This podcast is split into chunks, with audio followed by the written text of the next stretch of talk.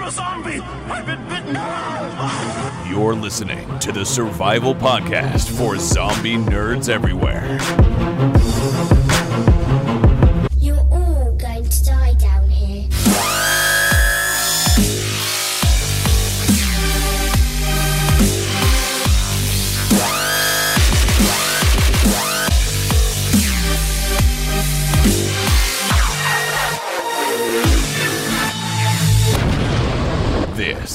Zombies Ate My Podcast. Hello and welcome to Zombies Ate My Podcast. I'm your host, Ryan Murphy, and joining me, as always, my co host, the busy zombie lord, Lou Page. How's it going, Lou?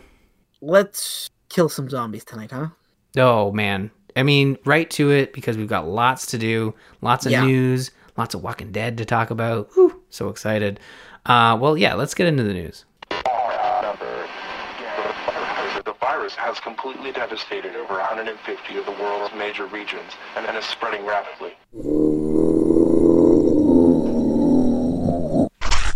All right. You probably did not see this coming, uh, although if you're a fan of zombies, you saw this coming.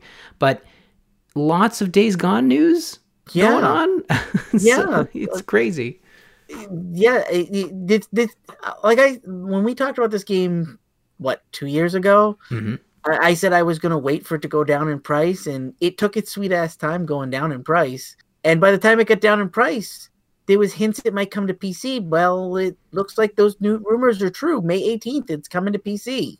Yeah, it's going to be coming to PC. Uh, there's a Steam link that we'll have in the show notes, and they detailed a bunch of the features: widescreen support, uh, like ultra widescreen support, um, up to 4K, like frame rate, 60 frames per second, all that fun stuff for you lovely PC owners. And um, I'm hoping, fingers crossed. I know Horizon, uh, the first Sony PC offering, had its fair share of issues. I'm hoping they learned a lot from that, and we have a solid, out of the gate version uh, of Days Gone on PC. Fingers crossed, but uh, I'm going to pull up the price here because I, I, I believe it is a bucks. discount. Yeah, so 50 It's bucks. fifty bucks, and in recommendation, uh, if you check it out on Fanatical, it looks like it's forty two. There you go. Yeah, for sure. You being a PC game, you're probably going to find some some deals. And I'll say this, I did play Days Gone. I played it on a launch PS4, and even with those performance issues, I had a blast with this game. And if you have PlayStation Plus right now and you have a PlayStation console, you have access to Days Gone. You can add it to your library at no additional cost.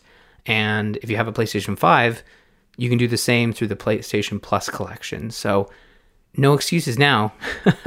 I mean, especially if you have a PC, you can go pick this thing up and play it in just a couple weeks. And Lou, I really do look forward to hearing your thoughts because I, I really dug this game. Um, but there's a few people who didn't, mainly the people at PlayStation. and uh, what they did not dig was the sales. And there was a huge Schreier report that went out on Bloomberg that talked a lot about the internal going ons at PlayStation, which included the fact that Bend studio, the studio behind Days Gone, was kind of being uh, moved around a lot and essentially working on some Uncharted projects and uh, they've since been taken off of that. But the big news here in relation to Days Gone is that a pitch was made for Days Gone 2. And I'll say this the ending of Days Gone sets up a sequel in a way, and I talked about this on the Gamers Inn, it sets it up in a way where it's very hard in the zombie genre. You have two endings. You have the everybody dies ending, or certain people live and they and they move on to the next. You have the Walking Dead ending, where it just keeps Yeah. going, right? And some people die, but you know a good cast of characters lives on uh, to to continue killing zombies.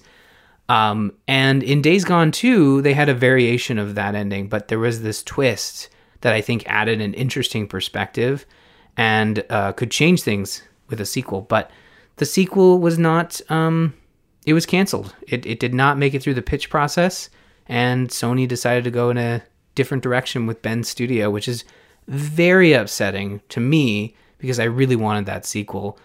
Now, Lou, does this just not disappoint you to know that It disappoints me because as much as I didn't play this game, it was more of a I didn't want to risk the sixty bucks on something I was unsure of. Um, and I know a lot of people that did enjoy this game. So, I mean, like I said, I, I'm not against this game, but when I heard it was possibly coming to PC, I was like, well, my PlayStation 4 is not even hooked up anymore. So, why would I spend 20 bucks on this game if it's not a done deal? I'll, I'll wait for it for PC then. And now that it's coming to PC, I think I kind of want to pick it up. I don't know if I'll pick it up for 50 bucks, but I definitely go to my wish list in the next Steam sale that happens. I'm definitely going to probably pick it up. Um, but the fact that it's not getting a sequel, it's not a done deal to me. It doesn't mean I won't play the game. It just means, oh, well, hopefully it'll sell better on PC and maybe they'll change their mind. Yeah, I would love to see them change their mind and and to see a sequel. I, I guess the pitch for Days Gone Two was pretty ambitious, and and honestly, I would have been happy with just another version. More of the same. Yeah, more Days Gone with better hardware. That's my biggest gripe with sequels is I do like the sequels that push the boundaries a little bit more than the last game. But if you want to just give me another game with the same mechanics and the same thing, there's no reason for you to to to. There's no reason to. What's the saying? There's no reason to basically remake the game every single time you want to do it. You don't have to go back to the drawing board again. Just maybe change a few mechanics or do something small and give me something else in the same universe, same graphics. You don't need to rewrite, recreate the wheel every time. And I, I think that's where The Last of Us Part 2, keeping it in the zombie conversation, took the gameplay from the first one, iterated on it, and improved upon it, and delivered what was a, a truly fun experience of gameplay. And uh, I know one of the, the biggest issues people had with the first Last of Us was the gameplay had its issues. And I think Days Gone with better hardware, and, and I think the PC version could show this, like with proper hardware to support, you know, the horde system they had with the zombies. It was really cool. Like, I remember, and I, I love Giant Bomb. I listen to the Bombcast every week, and they're great. I've been listening since their inception. But when Days Gone came up, it was that typical response to the zombie genre of like, oh, zombies, it's so overdone. And I'm like, it really kind of isn't. Like, there's only so much good zombie content, right? I would agree. Maybe 10 years ago, I'd have said, yeah, there's too much zombie content. But I will tell you right now, I feel like we've been in a slight drought for like the last decade. Yeah, I think so. I and that's what I'm getting at is basically like a lot of people push this game aside because it had zombies in it because it was going the traditional zombie route. It was you surviving like the zombie takeover of the world. My uh, my other gripe is is I think that they did a trailer maybe a year or two before the game came out that showed a bunch of zombies on screen and it was really cool. But then after that, I don't remember seeing many cool trailers for this game. It was like they showed a trailer two years and then two years later, like, oh yeah, that game is here. And I think at that point, I think Sony had done a bad job marketing this. They did about yeah, you're absolutely correct. Sony dropped the ball on marketing this because the reception from critics was kind of like, "Oh, this is this is probably not going to be good." And you know, it didn't review particularly well. I believe it was kind of middle of the road to an you know average to maybe on a good experience from from a critic's point of view but the players loved it. It developed a really strong, sort of maybe not strong enough, but a good player base. And I know on the Gamers Inn, Jocelyn and I both loved it. And it it just it was fun to play and now I see people, you know, enjoying it on their PS5. It's great. My biggest gripe is is that this was going to be a new title. It wasn't going to be a sequel to something. It wasn't going to be it was going to be a new headline product. And for them to not throw all their marketing to it uh, uh, that I, I think that that was probably one of the reasons that I hesitated. Yeah. And I, I, I totally see that because I agree with you. The marketing really fell flat after the first two unveilings at E3. Um, and it showed like the game just kind of launched. The critics, you know, and I, and we discussed it prior to the show, but I think the fact that this came out in 2019 and we talked about it when it came out in 2019 but you know, it came out middle of 2019. The fact that as soon as 2020 hit, we hit a pandemic. I can imagine that that even in the long term numbers, this didn't sell well afterwards. No, I. I from tough. what I understand, a lot of a lot of post apocalyptic po- post-apocalyptic stuff has not sold real well uh, since the pandemic.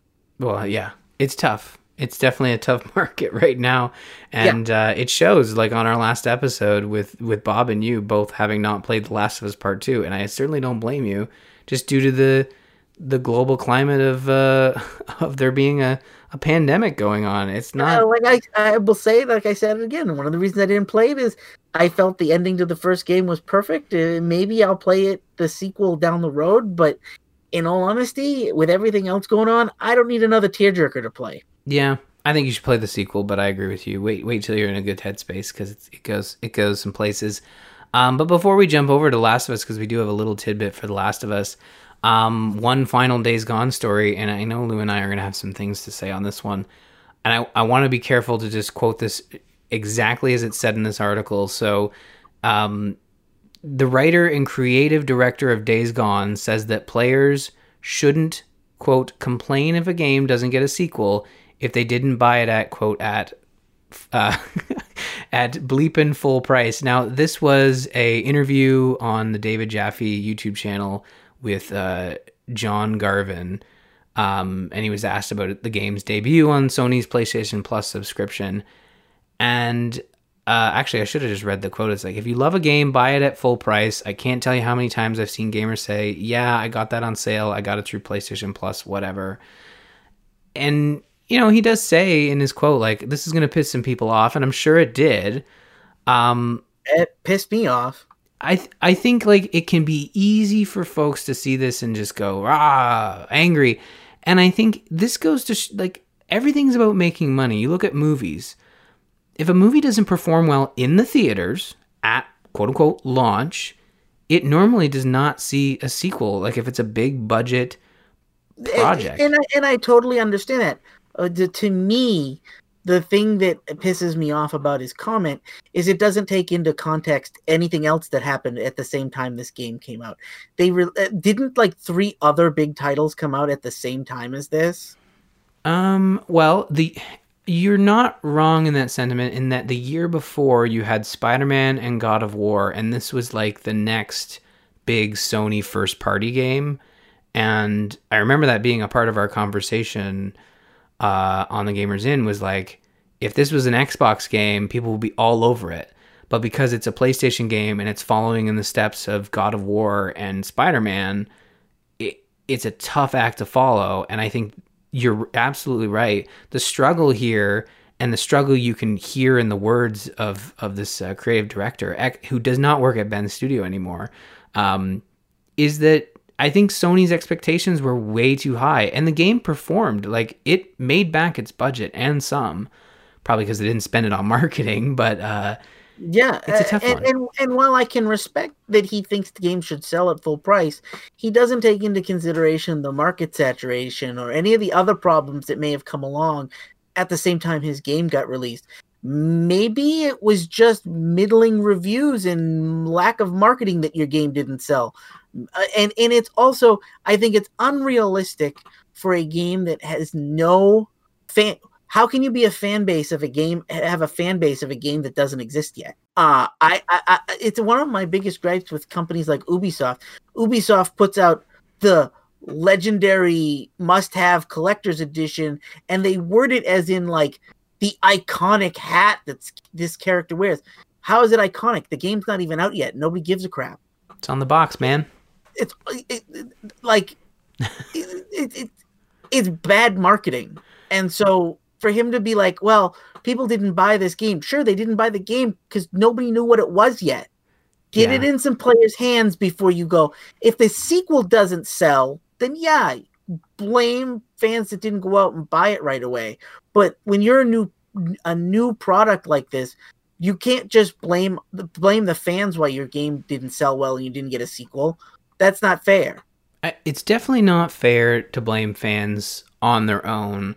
I think what should have and should have been said is that like PlayStation should have given this Sony should have given this game a chance. And I remember this story really reminds me a lot of there was a lot of stories. Uh, there was a recent report maybe a year or so ago um, by Schreier about Blizzard and Diablo. And Diablo 3 launched and had its fair share of issues they fixed those issues, released an expansion. That expansion was well received, and everyone's like, "Oh, of course we're gonna get one more expansion because, you know, um, Reaper of Souls or whatever it was called was amazing, and it and it was. It was a big improvement. And no, they had canceled the expansion before the other expansion came out for sale because of of the they didn't believe in it and they didn't even give it a chance.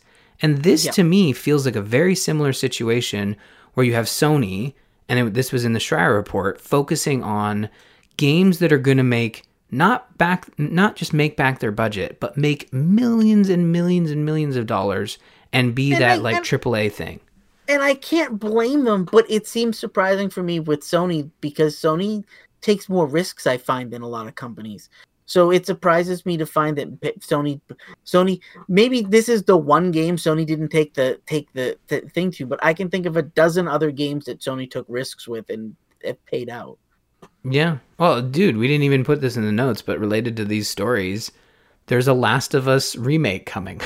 you know, Yeah. it's and I and again, it's uh, the story behind it is interesting in that you have a studio that was mostly support and they wanted to make their own games. And what better way to make your own games and showcase your talent than by remaking a game you know Sony is going to greenlight because it's the freaking Last of Us. Yeah. And I get that. I get that, but I'm I, I I will tell fans right now I'm totally not gonna play Last of Us again and buy it again. Not happening.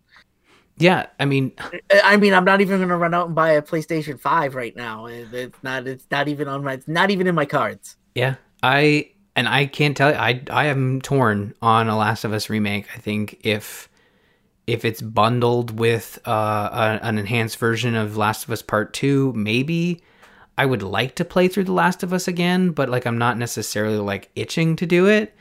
And the idea that it that it is a remake makes me feel a lot better because we already have a remaster. That's the kicker here. Um, and it'll be like one of the first games to arrive on like three generations of of hardware. Although you know, don't tell Nintendo that fact; they've been doing it for years. Um, but they don't. Yeah. Anyways, it's wild. It's crazy, but we're not going to move away from The Last of Us just yet uh, because we have news of who will be playing Tommy in the HBO series, and that will be Gabriel Luna.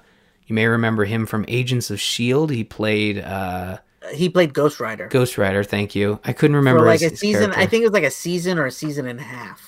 Yeah, and I liked what I saw of it. They were originally he. They even did a pilot. They were going to give him his own spin-off, but it was right as the Fox, uh, Fox, uh, Disney deal went through, and Disney pulled the plug on it. Yeah, yeah. They and it, you know I'm fine with that because honestly, Yep. I want Disney to have all their Marvel stuff in one big pot. I like that Yep. a lot better. Um, we were kind of talking about this pre-show about like, oh, it's casting news, and and I felt Tommy was a character that's like this might be the only character outside of Joel and Ellie that kind of you know warrants a discussion on the show. In that, like, I think Gabriel Luna will be a fantastic Tommy. I had forgotten Tommy was younger than Joel because I'm like, oh yeah, he's way younger than Pedro Pascal, and I, and I guess it's really hard to see him playing Tommy, but although in the first Last of Us, like it kind of fits, Yeah, and he seems to be on the younger side, like the actor, so like it could make the start of the apocalypse scenes a lot easier to shoot, and like it's probably easier to age look them look make them look older than to make them look younger. Is basically Yep. where I'm getting at. yeah. And I saw this and I was like, yeah, I can see that. Okay, makes sense. Like that. That was kind of my thing. I was like, okay, let uh, uh, let's see a trailer. Exactly. And yeah, speaking of that, this will probably be the last time we bring it up unless there's any breaking news or there's a trailer, which uh which is uh, is a rule, a hard and fast rule. So no more casting news, no more rumors. We're just to get a trailer at some point in the near future. And speaking of trailers, we got we got a decent trailer this time around for Army of the Dead. And I was kind of on the fence about Army of the Dead until this new trailer came and I'm like, "Okay, I'm back in. This looks amazing." I had a funny feeling before this trailer even came out. I had a funny feeling that this was the kind of movie we were getting. And then the trailer came and I went, "Yep, this is what I wanted. This is exactly what we're going to get." Um it looks like Army of the Dead is literally it's not it's not going to make be a thinky movie. It's not going to be uh like it's not going to it, it, there's going to be some character development. It, there's going to be lots of killing zombies and it's going to be a, a, a- a rampage through Las Vegas killing zombies, and it, I'm down for two hours of that. Yeah, exactly. And you know, Dave Batista looks great. Um, great editing. Uh, we'll we'll talk a little bit about uh, John Dorie later on in the episode. He makes makes he makes one little ki- appearance in this trailer, which makes me think he won't survive the whole movie, but that's okay. That makes me happy. Not, I was going to say, it makes me happy that John Dorie, the the, the character uh, or the actor, is going to be in it. I can't remember his name. Um, it's Garrett Dillon. D- yeah, thank you. I was like, Dur- Durant. No, that's not right. yeah, uh, I'm excited that he's in the, he's in this show. I did not realize he had been cast in it, but I cannot wait. And I mean, I will continue to tease until there was a little bit of rumbling in Discord. Just gonna say, folks, go to our Discord, bit.ly slash Zamp Discord. There's some fun community stuff cooking there for Army of the Dead. That's all I'm gonna say until we get some finite details. Yeah, there's finite details, but uh, I might make some of them. I might not make make others, but yes. Yeah, I, I also have to get involved to, to know that I can make it. But if you're a podcast listener and you don't want to come, you don't want to go into the Discord, you may or may not hear the results of said community rumblings. So Yes. um, we're gonna we're to try our darndest to make this work, and, and if it if it works and it's a lot of fun, this is a release on Netflix, so it's very easy to do some fun community stuff with it. And that's all I'll say. I probably said too much, but Army of the Dead, Yeah, go check out that trailer. It's fantastic. All right, Lou, one last story, and boy howdy, do we have some video game news because Capcom had a Resident Evil showcase and announced stuff. it, it announced a lot of stuff, and a lot of stuff was like, yeah, okay. Yeah. I can't say that this uh, this wowed me.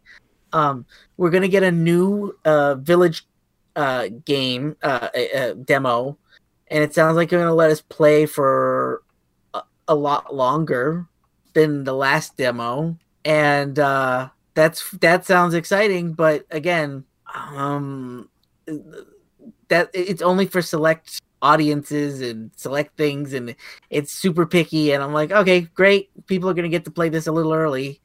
Awesome. And then they said oh yeah. You know that thing that came out with resident evil 3 remake? Uh, uh the reverse thing. Yeah yeah yeah. We're going to do more of that. And i was like yeah nobody plays that. It's okay. Yeah. and and villagers is getting a mercenary mode which was weird. Yeah. Oh, I some people were excited about that, and I'm like, I've never liked the extra Resident Evil modes. They were never I my have jam. always I always liked the mercenary mode like in 4 and 5. I thought those were fun, but they didn't do it in 6 if I remember correctly, or I never got far enough in 6 to lock it to unlock it cuz that game was crap. Uh and and and they didn't do it in 7. So it seems weird to me that they're doing it in Village. I mean, if it's good, I'll play it, but I'm not to expect much from it. It's not a selling point for me. Yeah. Um the the big news is I mean obviously Resident Evil 7 is launching on on May 7th, I believe. Uh or is it 8th? Oh man, I should know this. Um anyways, it's coming out first week of May. So there was like not a lot of news there, but they announced some really weird stuff for the demo. And I mean the easiest way to report this is basically all platforms are going to get a um, one hour demo of Resident Evil 7 on May 2nd. And that will include 30 minutes of what they're calling Castle, and or no, 30, yeah, 30 minutes of Castle and 30 minutes of Village. Um, if you're a PlayStation owner, PlayStation 4 or 5, uh, the previous demo was exclusive to the PlayStation 5. It was like a visual tech demo. Um, if you have the PS4 or PS5, you can download a demo that you can play on Saturday. So this past Saturday, they had an eight hour window where you could play 30 minutes of Village, which was a snippet in the Village portion of Village. And then this Saturday, you can play a 30 minute portion during an eight hour window of Castle, which is um, the mode where you see uh, uh, the the really tall lady walking around chasing you, the the Mister X of this game, if you will, um, or Mrs. X, I guess is probably a better way to put it. So that all weirdness aside, any platform can access the demo May second. There's no limitations of when you can play it, but it is still a half hour of each segment. Um, I, I can say this: I played the Village. I have a PlayStation Five. I played the the Village portion of the demo. I can't shoot worth worth shit, uh, but I still love the Resident Evil puzzles. There's a couple in there. They kind of have a um, they've kind of opened it up a little bit where it's like the village is more of an open area so you can kind of walk around with a map and stuff so that was really cool to see but i just can't shoot the monsters were too quick and i just ended up having to run past which was maybe what i had to do um, that's where i struggle is like i can't defend myself worth of garbage in this game and uh, it, it, it, there's definitely a learning curve to seven. So if eight is using the same same gameplay, I'm sure that there's going to be a learning curve again for me because it, doesn't is, play yeah. like a t- it doesn't play like a typical first person shooter, and it doesn't play like a typical Resident Evil game. There is definitely a learning curve. So, I mean, I'm excited to get my hands on it hopefully soon.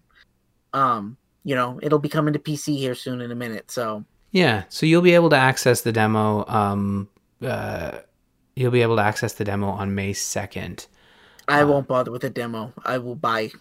Well, there you go. You'll be able to access it on May seventh. Then, there you go. Um, other stuff announced uh, was the fact that, uh, and this has been followed up via Oculus. They did a game showcase. Resident Evil Four is getting a VR mode, which was part of the leaks that Capcom, Capcom experienced. Um, this is not the supposed remake of Resident Evil 4. This is uh, Nope. although there's a lot of work that's gone into this. Um, they did they announced a bunch of the work they did. It it sounds crazy, but um, Resident Evil 4 VR is coming to Oculus Quest 2. They have a new trailer for the Netflix CGI series Infinite Darkness, but no no release date. The, the CGI thing, I was excited for that until I saw how long the trailer is. It's a minute and it literally shows you almost nothing. almost 30 seconds of it is literally being like Resident Evil. And then it shows you like 2 seconds of of Leon talking to Claire and then the trailer ends and I was like, yeah, okay. I I, lo- I love Capcom. I can't say I can't express enough how much I enjoy all of Capcom's games, but I keep feeling like in their marketing lately, they, they they really need to go back to the drawing board and talk to somebody about putting together better trailers for stuff. Exactly. I I think um I don't know when that's coming out. I would guess summer. Uh, if I had to put a put my money on it, Um, I think it's not coming in May. I think it's coming in June or July, because that's going to Netflix as far as I know. it is Netflix. Uh, and um, Netflix announced all their titles for May, and it is not in the May release. Um, my guess is it's going to be a June or July release. I Yeah. will. I think we'll definitely get it before the summer's over. But you wouldn't want to step on Army of Dead with more zombie content. So uh, No, no, no, sense. no. I, th- I think, I think, definitely think that they're going to use that as a selling point. Yeah, and the last piece of news, which we don't have a lot of details on, was the crossover between uh, Dead by Daylight and Resident Evil. So there will be a Resident Evil DLC chapter for Dead by Daylight, and uh, we talked about this on the Gamers Inn because Jocelyn's a huge fan of Dead by Daylight. Um, now, me being a kind of a uh, somewhat knowledgeable Resident Evil fan, we were trying to figure out who would be the monster, and we were kind of jumping between. Well, I was jumping between. Do you think they go the village lady? Uh, I, I have her name right in front of me. I just know I'm going to butcher it. they'll go with something more iconic. It'll be Nemesis. You think it'll be? Yeah, th- I was thinking about that, and Nemesis seems to be like Nemesis is the most it'll iconic. be it'll it'll either be Nemesis or Birkin. oh, I hope they don't do Birkin, but but I can see that. Um, or Tyrant. It's gonna be one of those. I don't think it'll be anything from the new game yet. Yeah, yeah, I can see that. Like I think like Lady uh, Demetrius or We again, don't know enough. Yeah, we don't know enough about her, but I will say this was the argument I had on the on the show about who the who the killer could be in that if you go with the lady from Resident Evil Village, she has more personality, more character, which to me makes a better choice. However, when you look at Dead by Daylight, a lot of those killers don't have personality, don't have character. The character comes from the property they're based on. Like Yep. Freddy has character because it's Freddy, Yes, not yeah, because yeah. they've built it into the game. So Jason doesn't have character because he's Jason. Yeah, yeah, and he's also not in the game. But but I Yeah, uh, he has his own game. he does yeah. How's It didn't sell well. Exactly. Um. So yeah, I, but I thought like Mr. X might be a good one in that like he's more I- iconic I- recently? I, I think it's going to be somebody like that. I don't think it'll be anybody from anything new. It certainly won't be anybody from Seven. yeah, I don't. Maybe it'll be the grandma from Seven. Um, I don't think it, if they were going to pick a character from Seven, it would be the father because he's the most iconic of those villains. oh, Um, that'd be cool. but I don't think they'll go that way. I think it's going to be simple. They're gonna it's going to be Mr. X or it's going to be Birkin or it's going to be uh uh uh Nemesis. I mean, I, I I don't think you they won't do something. It won't. It's going to be something that sells, and doing something from the new game doesn't necessarily mean it will sell. I don't know, man. The internet is on fire with that uh, the village lady. So Yeah, but but remember, you also have to add heroes to run away from them, and there's way more classic Resident Evil characters that you could include that have run away. If th- if if this is coming to Dead by Daylight on May 25th, and Resident Evil 8 has only just came out, mm, I I they're gonna go with something old. It will not be. It will not be uh, be the new game. Okay. And the next the next part of that was as you mentioned the survivors and I try I racked my brain like usually the survivors are like panicked, run away, work on generators, you know, as quietly as possible and then freak out type characters. And are there those characters in Resident Evil? They're all like kind of like oh, we're to do this. We're to shoot some zombies, you know. And all of them kind of got their shit together, right? hey, who knows? Maybe this will change the game a little bit and give you some combat against the villain. I, I mean, yeah, that's a tough sell. I think for that game uh, because you you'd have to you'd be breaking a lot. I mean, I don't think they've. And I was trying to rack my brain, like who do you who do you pick? Like, I'm terrible at that game. I played three times. I played three times when it first came out, and I said, "Yeah, no, I'm not playing this again. yeah. Now there I'm terrible." Yeah, well, uh, so am I. There is some, um, there is some precedence for just adding a killer in a map, so that could also be the case. But I really feel like the way they hyped up the crossover, it felt like it was going to be the whole thing, like you know, killers and survivors. And you talk about iconic, like I- wonder if they just find a way to shoehorn, you know, Jill and Chris in there and just like deal with the consequences of them running from the monsters. Um, I mean, yeah. the, the the the easiest thing is they could make it Tyrant, and then make it be all the original heroes from the first game. Yeah, yeah, you can because that's that. how the end the end of the game is is there's a tyrant at the end and you kind of have to blow them up with a rocket launcher and get away in the helicopter they could make a map that's running through the mansion and you have to find the escape route out of the mansion before the tyrant gets you Yeah. What if you did Ethan and you finally got to see his face? never gonna happen All right. Well, with that, we are going to move into our topic and we're going to talk about The Walking Dead. So uh, the point of this is there were consequences to me seeing red. Seeing red was a bad thing then. I was a bad man. Then. But see, now, nobody's suing anybody.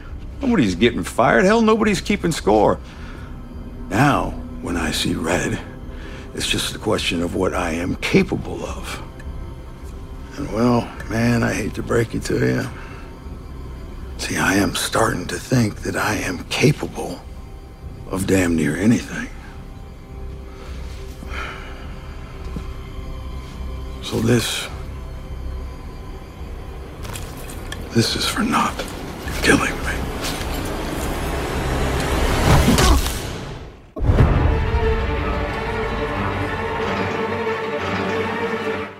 That's right. The Walking best Dead. in the three episodes Yeah, for sure. I had to pick something from the Negan episode, and and this was gonna be it. Uh, this was uh, the last three episodes of season ten, uh, twenty episode twenty two through twenty, or sorry, episode twenty through twenty two, and uh, it starts off with an episode titled Splinter. Uh, which features our characters running into the Commonwealth, or what we assume is the Commonwealth and then Diverged, which dealt a lot with Carol and Daryl again, and finally the uh, the quote episode. Here's Negan. Lou, where do you want to start with this? let's start with splinter All right, let's, just go, in order. Yeah, Um, so my big thing takeaway from Splinter is it focused it on our new character, Princess, and that was fine. But it only took me about maybe her first conversation with supposedly talking to uh somebody through the hole in her in her her train before I said this isn't real. And it, it only took me a second and then when uh she pulled away the board and went out to talk to uh uh, uh Eugene. Eugene, I went, this is not real. This is all in her head. And that was cemented into me when Ezekiel comes down through the ceiling. And I was like, oh, yeah, no, I was right all along. This is definitely not real. And, um, and then uh, there's not a lot that happens in this episode. I mean, if you really think about it, she argues about whether or not somebody's going to get taken away. They get taken away. Is she getting medical treatment? They're not answering her questions. Then she goes and talks to talks to Eugene, and Eugene goes, "No, no, no, stay calm. No, no, no, stay calm. No, no, no, stay calm." And then she doesn't. Then she gets interviewed by that guy, and the guy goes, "What's your questions? What's your questions? What's your questions?"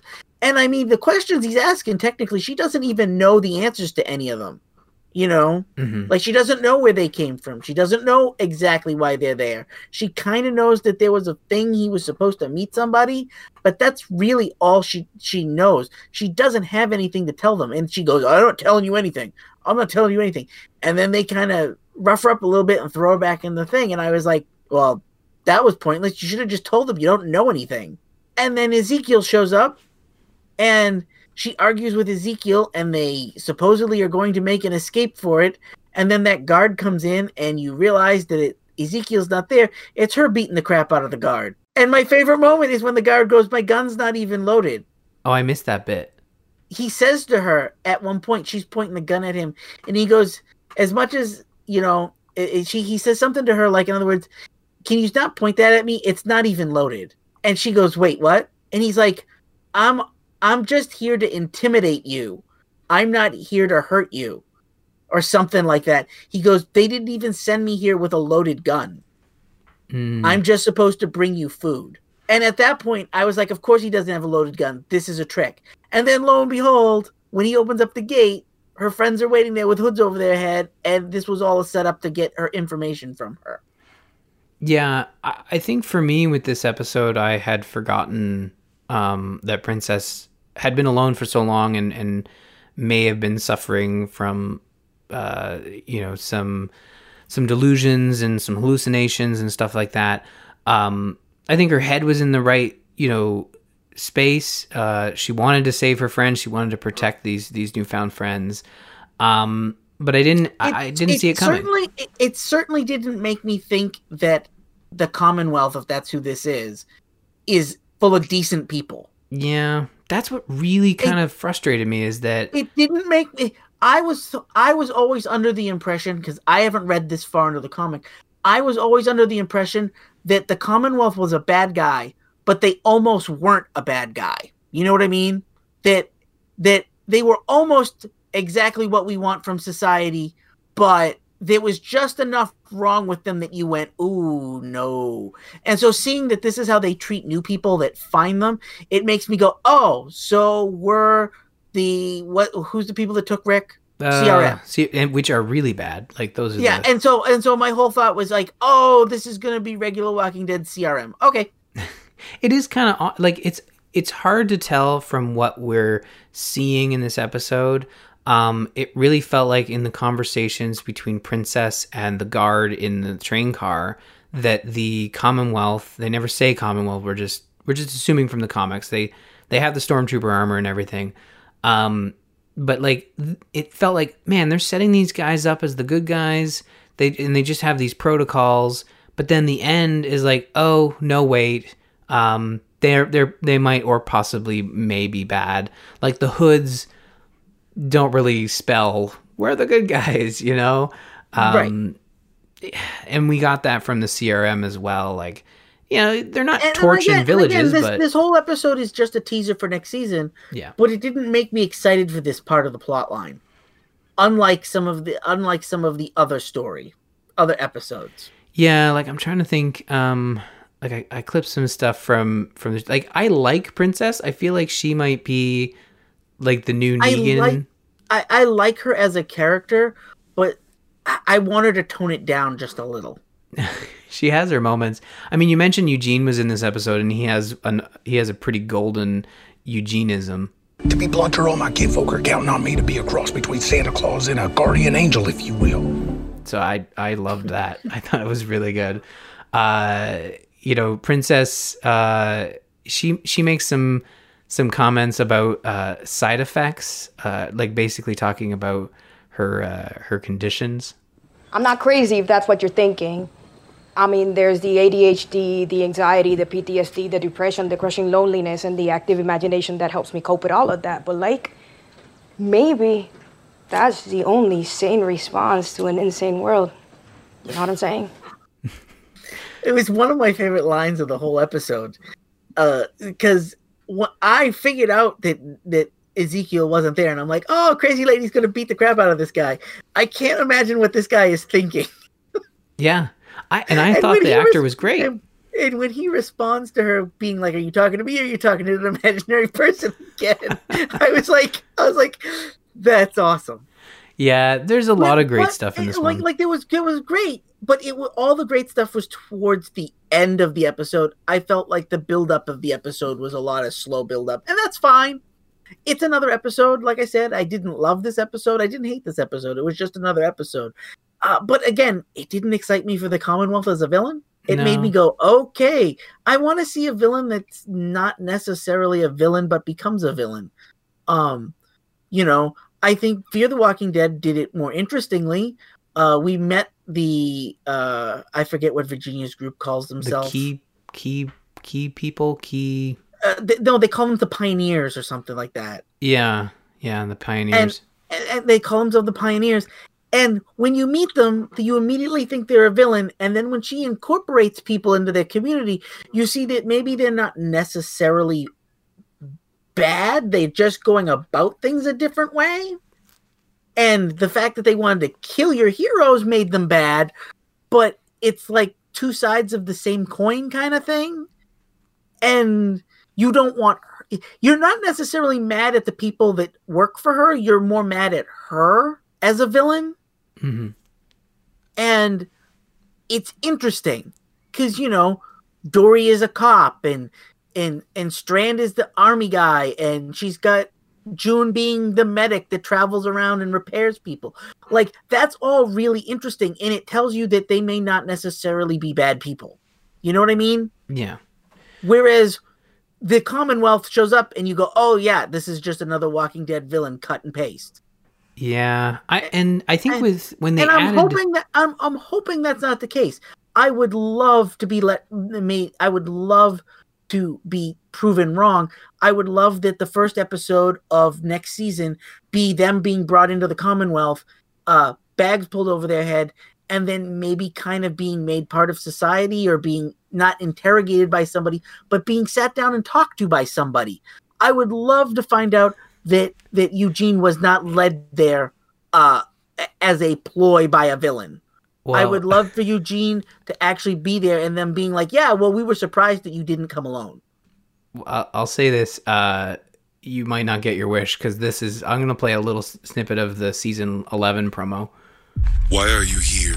Well, I was on the road with my traveling companions. Do you consider yourself a fundamentally honest person? Yes. Have you ever been vaccinated for the measles? Would you like the dates?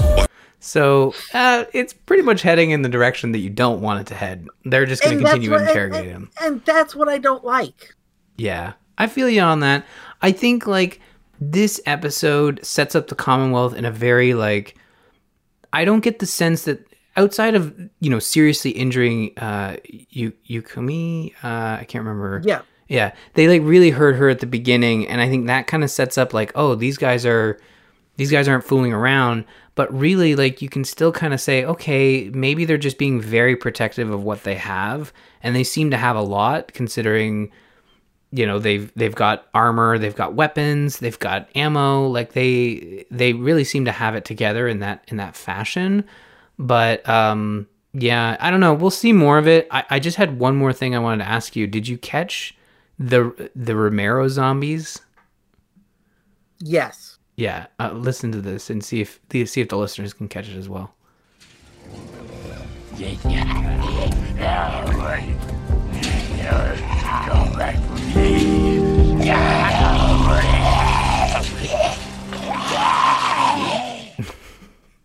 I just it sounded like talking zombies.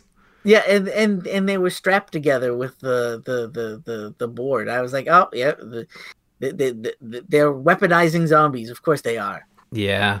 And that's my struggle is like you've got CRM and you've got Commonwealth. Like, are they just gonna be sort of and the then same? And then and then we've got the pioneers with with with fear, and we've also run across other v- groups, and it's like there's always a new group, and why haven't the two bad groups run into each other? oh, I, I think we're gonna get that with the final season. We're gonna get CRM I'm v hoping- Commonwealth. I'm hoping. I'm hoping that's what's going to happen. And Interesting uh, to see. and like I said, not a great episode, not a bad episode, just a meh episode. It, it didn't. Uh, I I have a lot to say about the next episode. Well, let's talk about the next one, which is uh, Diverged, and it features uh, Carol and Daryl literally going their opposite ways via a forked path. And uh, you get a yeah, My, my my entire opinion of this is I hope that this is not a backdoor pilot for Carol and uh, and and and uh uh uh uh what's his name Daryl. Daryl. I hope that this is not a backdoor pilot for their show because boy do I not care. Well, the funny thing about this, you know, uh, we had the the backdoor pilot joke last episode when we because there was an episode that featured Daryl and Carol, and it's very hard to call either of these backdoor pilots because the entire episode they spend split apart, and I would think the duo spin-off series that's coming is going to have them on screen most of the time. So if these two episodes are kind of setting up the repairing of their relationship, it's sad for me because I like both these characters, and I think that they've had. Uh, I think that they've had plenty of screen time. Mhm. My gripe is they get so much screen time now that Rick is gone that I don't care about them. yeah, I could see that. You know what I mean? And the fact that they've announced a Daryl and Carol show says to me, well, then they're safe. You know what I mean? Yeah. Oh, of course. Yeah, they're safe. So they're safe. So uh, there's no th- th- there's no investment for me because they're clearly there's clearly something going to happen. There's clearly going to be a reason that they need to leave, and uh, you know, the world moves on. And and uh, uh, my whole thought with the whole episode is, you know what they're going to do with Daryl? It's going to become it's going to become uh the the the the Konami game, uh, not the Konami game. Contra? The, uh, no, no, no. It's going to be uh, it's going to be him on a motorcycle tra- delivering packages to all the communities. He's going to become the mailman. oh no, don't. so what is Carol? And Carol's going to be his, his his his backup. She's going to ride shotgun. And they're going to drive they're going to drive to the world to Fear the Walking Dead and drop off pa- packages to Morgan. Look, then they're going to show up at Negan's pa- house. They're going to leave him little packages and they that's going to be the world. Is it's going to be the it's going to be the the Daryl delivers packages to people ge- show. That's what it's going to be. And and this is going to be their catchphrase uh, that Carol says to Daryl, See you later, asshole. and then Daryl will say this to Carol. See you later, asshole. And that's basically how they're going to talk to each other while they pass uh, as they're doing their rounds. Um, yeah, this this episode was not great and did not give me it was confidence. so so boring because I, I mean i understand that they're both supposed to be going through some crap and i understand that there's supposed to be some character development but man there's only so much i can care about carol losing her shit about something else you know she lost her kid back in season two and we had to deal with like a season of her being mopey about that. Then we had to deal with she had to realize that those other kids that she kind of sort of semi adopted, one of them was a bad one, killing off the others, and she ended up having to kill that kid. And then we dealt with like two seasons of that. And then she we came to Alexandria and she did this thing and she realized she had to kind of be the bad guy so that there was some reality to people. And then she kind of did the thing. And she just kind of keeps doing the same shtick. And she's not uh, to me, she doesn't feel like we never get enough character development with her that I care enough. You know, sure she she she married Ezekiel and they had an adopted son. and then that adopted son lasted a half a season before he got killed. hmm So we really didn't get to see her play the mom role for more than an episode or two. And well, we got the de- we got the point of view that she cared about him, and we got the point of view that she was like Ezekiel's second second banana. It it it wasn't around long enough for me to care. Yeah, this felt like the most inconsequential episode of these extra episodes. Yeah. outside of maybe It repairing. literally it, it literally felt like this was filmed from extra pieces from other filmings. Yeah, it it felt like they wanted like a round number, so they threw in another Daryl and Carol episode, and they did need to repair that relationship between the two if they are going to bring these characters back together. And you feel by the end of the episode, they're getting there, but they're still not like good friends. They kind of just like, yep, yeah, we did it. And essentially, the episode bo- boils down to Daryl getting you know caught with his bike uh, breaking down and then not having his his knife to fix or his uh, utility knife to fix it he gave it to carol. And carol's back at alexandria trying to make soup and try to kill a rat. The thing that killed me is when she, she was gonna make a soup and i'm familiar with the story of stone soup. Like literally she tells it says it in the episode. It's a story that was read to all of us kids when we were in school. Yeah i can remember being like in first grade and then reading the story of the stone soup. And and uh and I, but I was like, why can't they just have her make the stone soup? Why do they have to spell it out for me? because lou i don't know the i don't know the story. They didn't tell me that story in school so now i know it. I feel like i can i don't know. I, f- I don't really feel like I I've always hated that story too, but I was like, I was like, well, I again, it it, it, it like it didn't endear me to Carol any more than uh, I already feel about Carol. I was very indifferent to everything, and uh, you know, and and again, and then Daryl has to try and fix his bike and all that other stuff, and that was fine. I wasn't like super mad about it, but it just felt like it felt like filler yeah is really what it felt like. It felt like filler. I didn't feel like there was a whole lot of character development. Yeah, he gave her his knife and then he forgot to give it to her and then he found another knife. And then at the end of the and then at the end of the episode he goes, "Yeah, you can keep that." yeah, he she can keep that cuz you found a more badass military issue. you found two of them man Yeah, I was like I was like, "What? You don't even need that. You can leave one strapped to the bike and then you can leave one in your pocket too." Whoa. Um, what did you think about the resurrection of Dead Decision as he was underneath that vehicle and he was yelling at the zombie in the car? I was like, "Duh, make some noise and it'll go to the other side of the car. Kick it with your foot." I loved his reaction though. Stop moving! He's like yelling at the zombie, which is not It was helping. It was the only thing in the episode that I actually kind of like could focus on. I was like, oh, he's gonna be trapped under the car. Obviously, he's gonna get out of this, but this is gonna be at least one of those awkward moments. They're not gonna make me think he's actually in danger. No. they're just gonna give me an awkward moment. And I thought it was really well done from that perspective. And his reaction, I, I as a joke, is totally in line with how most people would react. you know, you're just angry Yeah. at the thing in the car. Stop, you're moving. Um, but just Carol's side of it, I like Carol as a character, but she's just and she's given Jerry a whole a hard time the whole episode. And like at the end of the episode, they have another interaction, and it still doesn't help. Can't you just let people like me suffer in peace? Yeah, caring. It's a real problem. It's just like Jerry's the best, and you're being a dink. What are you doing, Carol? Poor Jerry. Again, I agree with you. And like, it just didn't. It just it just didn't do anything for me, and that's fine. I would definitely put this on the lower end of the episodes we've gotten. I mean, so far, I think I've enjoyed most of these new six episodes. I'd say that I liked this one even less than the last Carol Daryl episode, which I think was the one I liked the least of the last three batch. Yeah, I agree with you with that. I think we're on the same page in terms of its quality, but we have saved the best for last with Here's Negan, which is a entire Negan focused episode uh giving and I wrote this down, I kept track of it. Flashback in a flashback in a flashback in a flashback. So, that is how meta this episode was. It, it went four it was a four four layer dip of Negan, and uh, kind of jumped around the third and fourth layer a little bit there as he was recalling his story to the uh, the biker gang.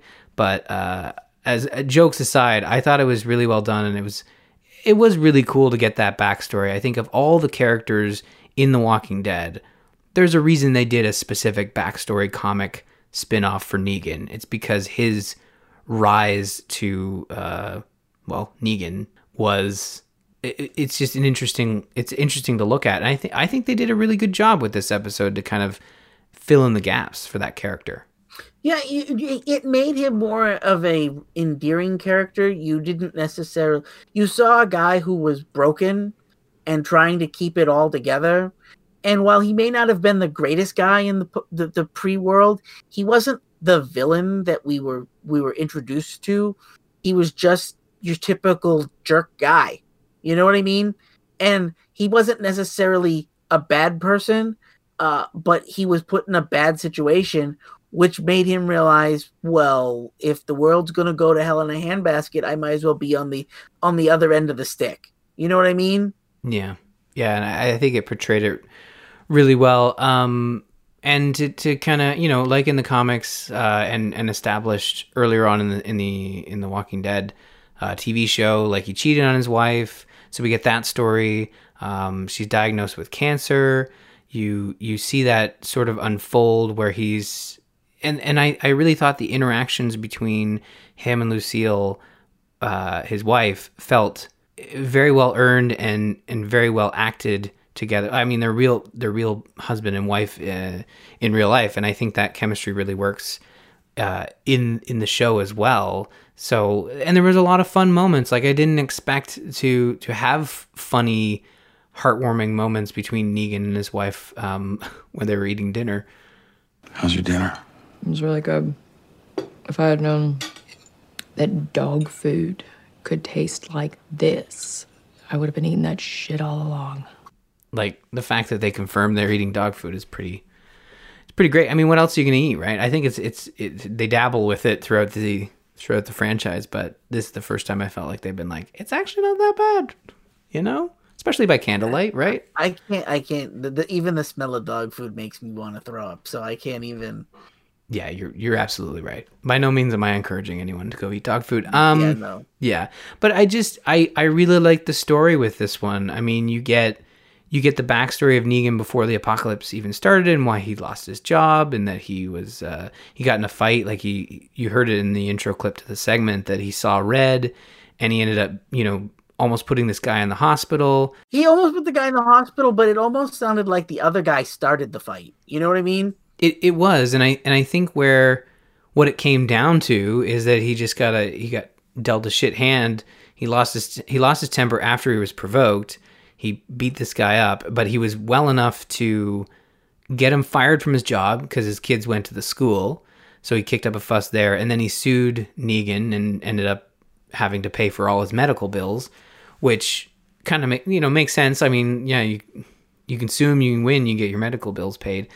I, I think like all that made sense, and it it just really seemed like Negan they're they're setting him up. He was he was a good guy. Like it shows that he's capable. He was capable of being a good person. You know, he was cheating on his wife, but as soon as he found out she had cancer, it was like, no, I can't be do I can't be that di- dickhead guy. I have to be a better person. Yeah, And- oh yeah, he was cheating on his wife, which is a very bad thing. That that's Well, bad for and sure. not only that, but wasn't he cheating? If I understood correctly, wasn't he cheating on his wife with the same lady that she was having a conversation with earlier in the episode? yeah, it was like her high school friend or something. Yeah, and I was like, I was like, wow, okay. So she's telling you that your husband's kind of a a a, a, a dirtbag and a childish, immature jerk, but in the meantime, she's sleeping with him. Okay, great. Yeah, great friend. Uh, Yeah. and you know, there's uh, there's some interesting stuff there where um, she she die in the comics. She dies before the apocalypse, um, and we get the hint that that may have been the case earlier in The Walking Dead. But this shows that Lucille lived uh, into the apocalypse and was very much surviving through it. He was actually administering chemo to her. Yeah, we but we also get the distinct impression that it wasn't this was not that far into the apocalypse. Yeah, I think if the numbers, it was like six months in But if that, if that, because he was saying that he had to get her treatments and she had to have her treatments every couple of weeks.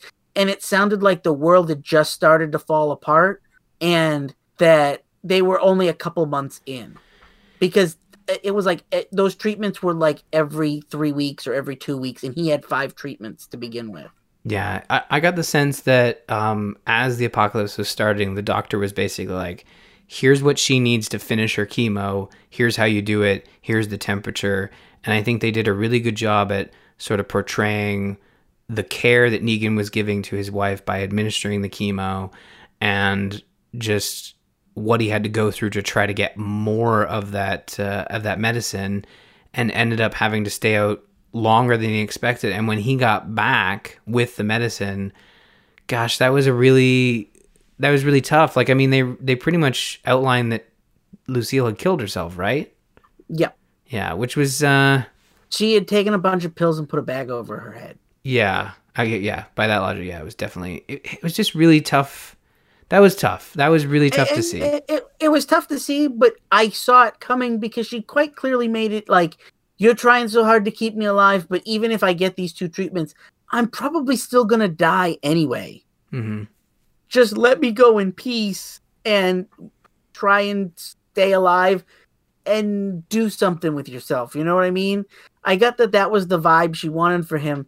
And I don't think she wanted him to become the villain that he became. Yeah, and, and and I think he did. In I think that transformation to Negan, like in such a short amount of time, but but set up in a way that made sense. Like he goes back to the bikers that had held him hostage because he made him give up uh, the the mobile doctors, and he ends up saving them. He he kills the guy.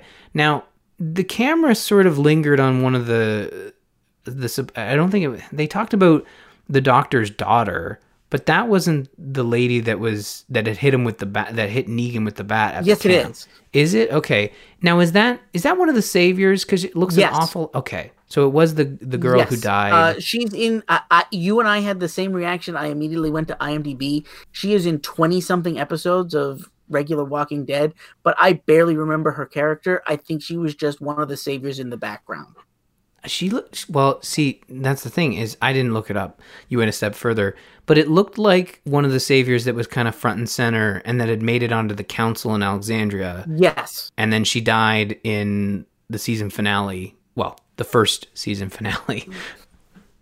Yeah uh, it, her character was definitely like only around for like 20 episodes and then died. Yeah. And I like the idea of Negan like going back to the tree. You see the, the tree where Rick had slit, slit his throat, and you see the stained glass window, and he's digging for Lucille.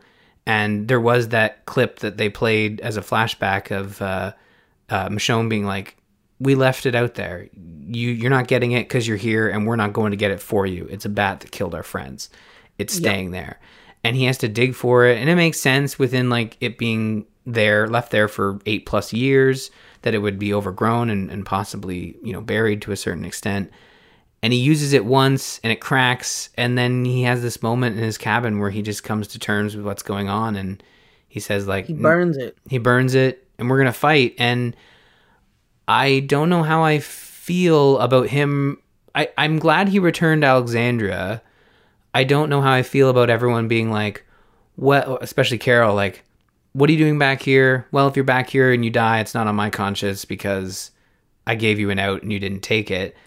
Yeah. I'd almost like to see him, you know, again, I don't know how they, I'm looking forward to seeing how they. I, I told you pre show, my mm-hmm. theory is we're going to start the season with Maggie and Maggie trying to turn the council against Negan and trying to get him tossed out or thrown back in jail and I think the fact that Negan helped them against the Whisperers and killed Alpha and Maggie didn't show up till the end, I think it's going to give Negan some sway with the council and they're going to tell Maggie, yeah, no, he did bad things, but how long do we punish a man, especially a man that helped us? And I think Maggie's going to borderline start to get evil. And then I think we're going to be introduced to our villain. It's either going to be the Commonwealth or it's going to be this this other group that was chasing Maggie from her other thing, And I think what's going to end up happening is her son is going to be in danger, and Negan is going to step in and kill a bunch of people and rescue her kid, and then she's going to have to just let Negan be. Yeah. No, that makes sense. And I don't, I, and I don't think they're going to ever be friends, but I think they're going to end up finding common ground because I think if the show makes the makes the the, the if the show makes it Maggie versus Negan and and and whatnot, I, I think it's going to drive more people away because I think more people like Negan than they like Maggie. I've never particularly been a huge fan of Maggie's character. She's fine and she does stuff, but she's never been something that draws me to the show. Negan draws me to the show. Yeah. I, I, I think I just I would have liked to see more of a you know an like everyone's kind of walking on eggshells around Maggie when it comes to Negan and I get it 100%. And they but they can't do a whole season of that. No, and I hope they don't, and I hope we get a resolution pretty quickly. Not that I need to see Maggie kill Negan or Negan kill Maggie. I think Negan, when he returns to the to Alexandria, he is kind of there's a little bit of smugness to it, but I I'm I'm still holding out hope that he's just like, no, I'm gonna come back and I'm gonna make this work, and I'm gonna show her that I'm a part of this community. I'm still living with with my actions, and I regret them.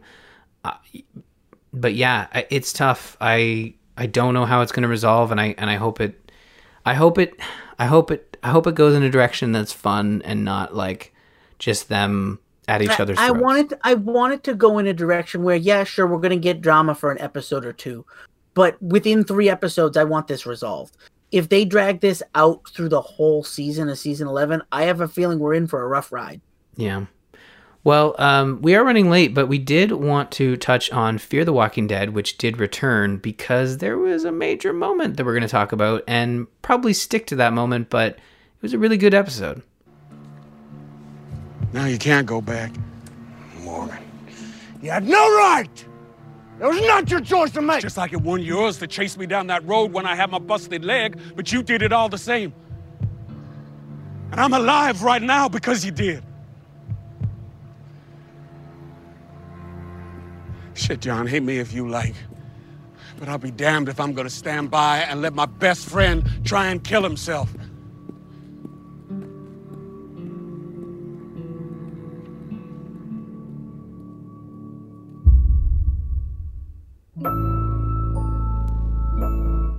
Right, Lou. So, this episode, Am I wrong to want to now see Garrett Dillahunt star in a couple cowboy movies? no, he he's a great cowboy. Don't get me wrong. I, yeah, that would be amazing. I'm I'm for that.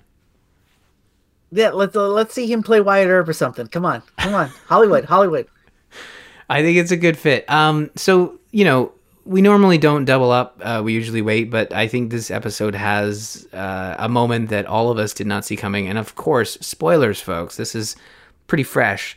Um, but this is the episode where uh, John Dorie's not doing so well, and just when he starts to take a turn towards maybe I don't kill myself, uh, he gets shot and killed. Um, and even then, you don't think he's dead. You think, oh, maybe there's a chance. Uh, but no, yeah, he he is dead. They kind of play with your heart a little bit. It confirmed my theory. I had a funny feeling that Dakota might have been the guy, one who killed that guy, but I wasn't sure if the show was going to go in that direction or not. Man, I did not see that coming at all. I'm terrible at this. Well, it was one of my theories. I figured it might have been her or it might have been somebody else that was involved with her. And that was why she was covering it up so bad. I definitely didn't think Virginia did it herself. I Hmm. thought maybe she might have given the order to do something and she needed a scapegoat. And that was why we had the other chick killed. But it was one of my, it, was, it wasn't like something I was like, oh man, it's definitely this. It was one of those things where I was like, it could be it could be and then when and when i realized what that she had i was like oh this only ends with john dying Hmm. Yeah, because she knew John. Well, she already knew John wasn't going to let it go, right?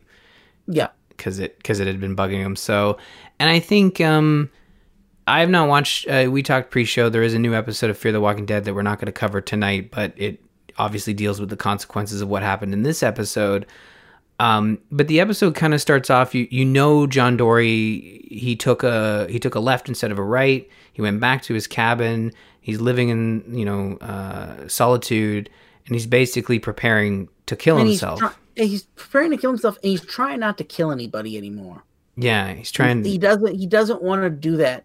Eh, he- They keep making reference to his father was a sheriff, and his father made a bad choice for the right re- did a bad thing for the right reasons, and he's sort of torn that he may have done the the the right thing for the wrong reasons again, like his father did, and he feels like he's going down that same rabbit hole. And it's really interesting to see his character in there.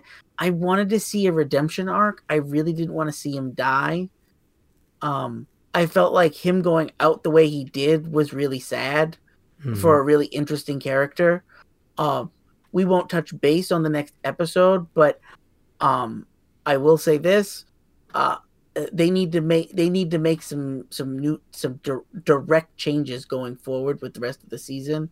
Um if they do not go in a certain direction i can definitely feel like the numbers of this show are going to drop fast.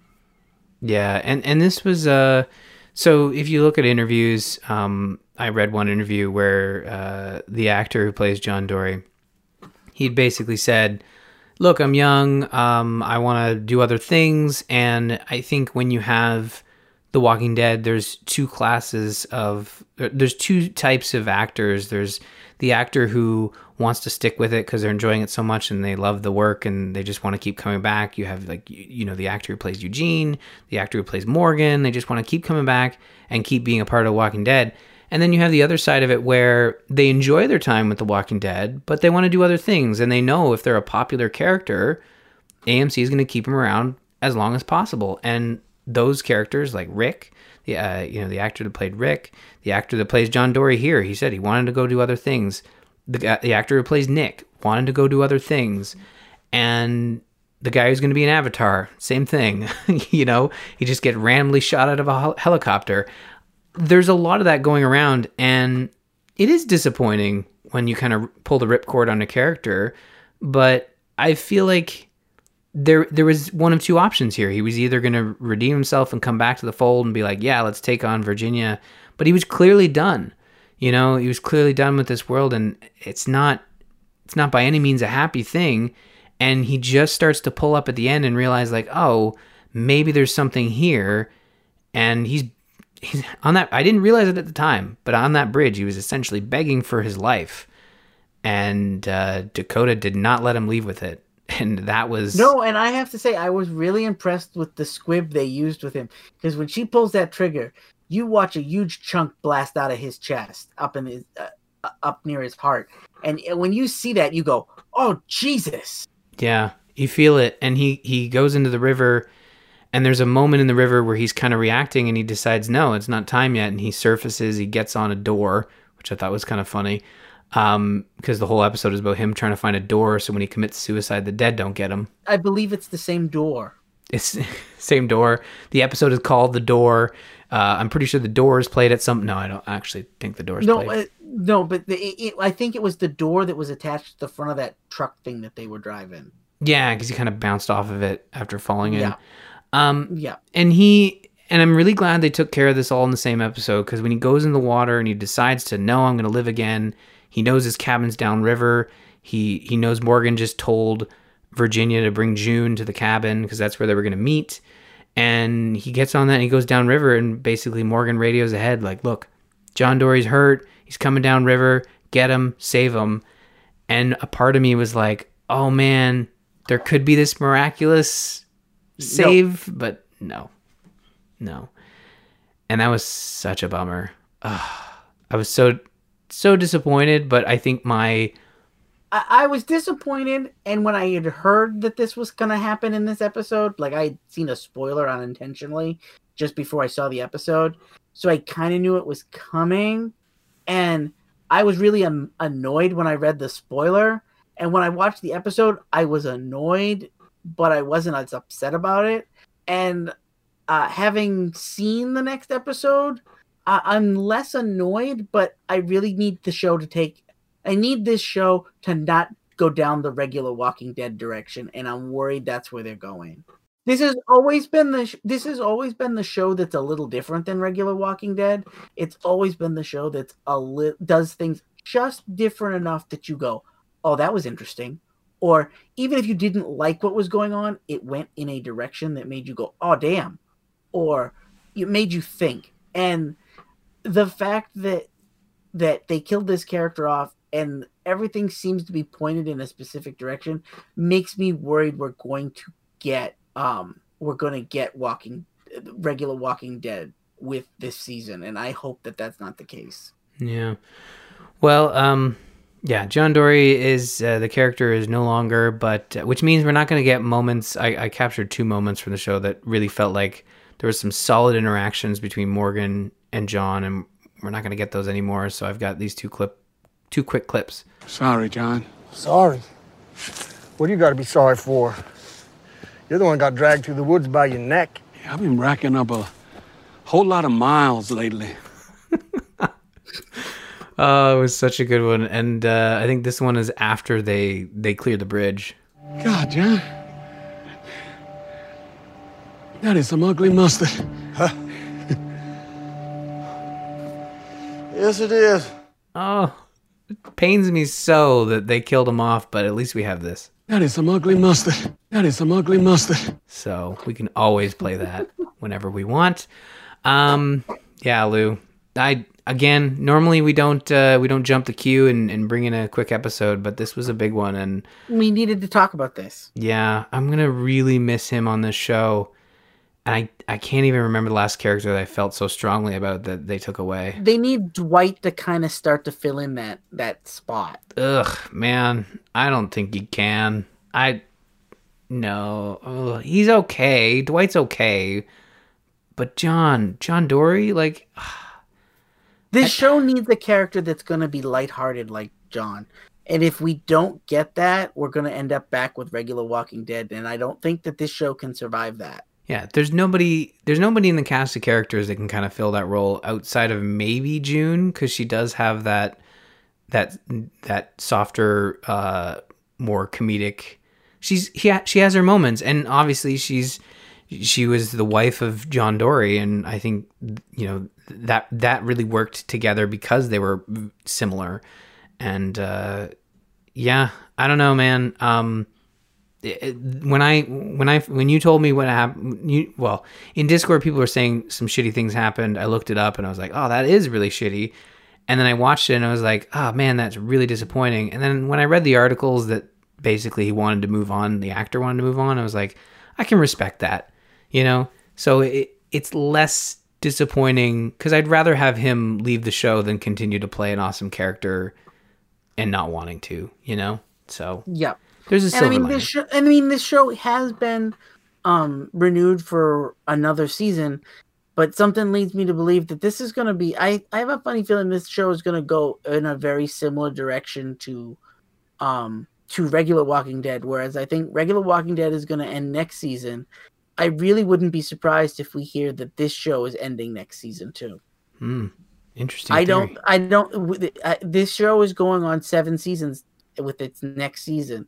I I don't see this show lasting beyond eight. Yeah.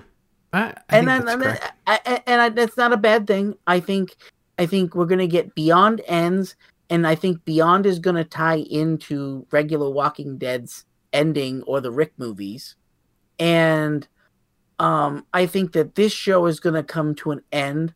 And my theory is, is I think the spin-off shows that they're talking about, which are going to be, uh, one was this three rumored, and one is supposed to be like little snippets of the the post-apocalyptic world introducing ca- a new cast of characters, and I see that basically as them trying to sign set up a pilot for a new show. Yeah. they're going to do a whole season of introduction of characters, and then decide if they're going to pilot a new show with it.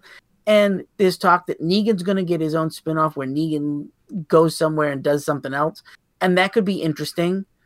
Um, and then we're, there's talk of the Carol and and Daryl show, and I think that I think those shows make more sense if at the end of this show we have a new community, and at the end of Fear the Walking Dead we have another community on the other side of the world, and the Daryl and Carol show has something to do with traveling between those so that we're not going to lose these characters. They'll make cameos every season. Yeah, that sounds great. You you go back to working for AMC anytime now. So that that sounds pretty I good. wish. Pitch I it. wish. I think I could write better than these guys do. All right. Well, um, yeah, coming up on Zamp, we will have more Fear the Walking Dead near the end of May. There are only 13 episodes in this season, so we'll be able to catch up in, in just a month. Um, we'll go over those. You may be wondering, well, what are you going to do in two weeks? Well, we're going to do a movie. So uh, we don't know what that movie will be, but we will definitely announce it on Twitter, Facebook, and our Discord once we've sorted that out. So just stay tuned for that. But that is our Yep. May planned. Yeah, uh, my, my plan is to give Ryan a selection of about three movies, and I want to make sure that they're easily accessible so that anybody that wants to ca- catch these movies either has to pay a very minimal fee to rent it somewhere or it's free on some streaming service somewhere. So that's my hope. Exactly. Sounds great. Uh, before we exit, we got an email from Gabe. Uh, Hello, I'm Gabe. I am a huge fan of your show, and I just wanted to congratulate you on making it so far. As a newer fan of zombies, I'm nowhere near caught up. I a fe- a few episodes after the Romero is in Toronto, uh, no Chicago episode. You're just so funny, and you guys make my day. Thanks for all the laughs and entertainment. Keep up the good work. P.S. I have a game you should try. It's a very stylized zombie game called Deadlight Director's Cut. The Director's Cut version, I uh, think, has a better story. P.S.S. If you cancel the show, I will hunt you down with my fire extinguisher nunchucks. Um, Gabe, no worries. We, we don't plan on canceling anytime soon. I think we did talk about Dead Deadlight in an episode, at least briefly, way, way, way, way back when. Yeah, it, it came out. It was like an Xbox arcade It was an game. Xbox. It was an Xbox 360 arcade game. Yeah, wow. that was a while ago. Uh, yeah, I, I, I, I don't think we ever did like a whole episode focused on it, but I think we've brought it up. I think we brought it up in the early days. yeah. I liked it. I remember really liking it. Um, I, I, I liked I liked it to a point um, when I realized what was going on in the game or the subtle hint of what was going on in the game. I kind of lost interest and never finished it, but uh, uh, uh, the, ear the the first beginning first couple hours of the game was fun. Yeah, made by Tequila Works, uh, which is a, a developer that you may have played other games by. I, I really recognize it, but maybe maybe I'm wrong. It seems they only have Deadlight at least on Steam. But yeah, Deadlight's a great game. Definitely um, check it out. Add it to your Steam wish list and pick it up next time it's on sale. Yeah, you can get it really cheap. I, I've seen it for like ninety nine cents and two bucks. yeah, it's it's an older game, so definitely. All right. Well, thank you so much, Gabe, for writing in. You can do the same by going to uh, emailing us info at zombies8mypodcast.com. You can also join our Discord, bit.ly slash zamp discord. Remember, head in there. There might be some fun community stuff being planned for a certain movie coming out in May on Netflix. I, that's all I'll say. Uh, Patreon.com slash Zombies Ate My Podcast. That is the best place to support the show. All of your funds go right back into the show to make it way way better. And uh, sometimes make zombies talk. You never know. Uh, you can find more of our episodes at zombies8mypodcast.com follow us on twitter like us on facebook. And while you're on twitter you can follow me at r murphy and lou at busy zombie lord. Quick shout out to joel duggan for the artwork. You can find more of his stuff at joelduggan.com lou before we exit a final word of wisdom from yours truly. Man, I want to see Negan get a new weapon.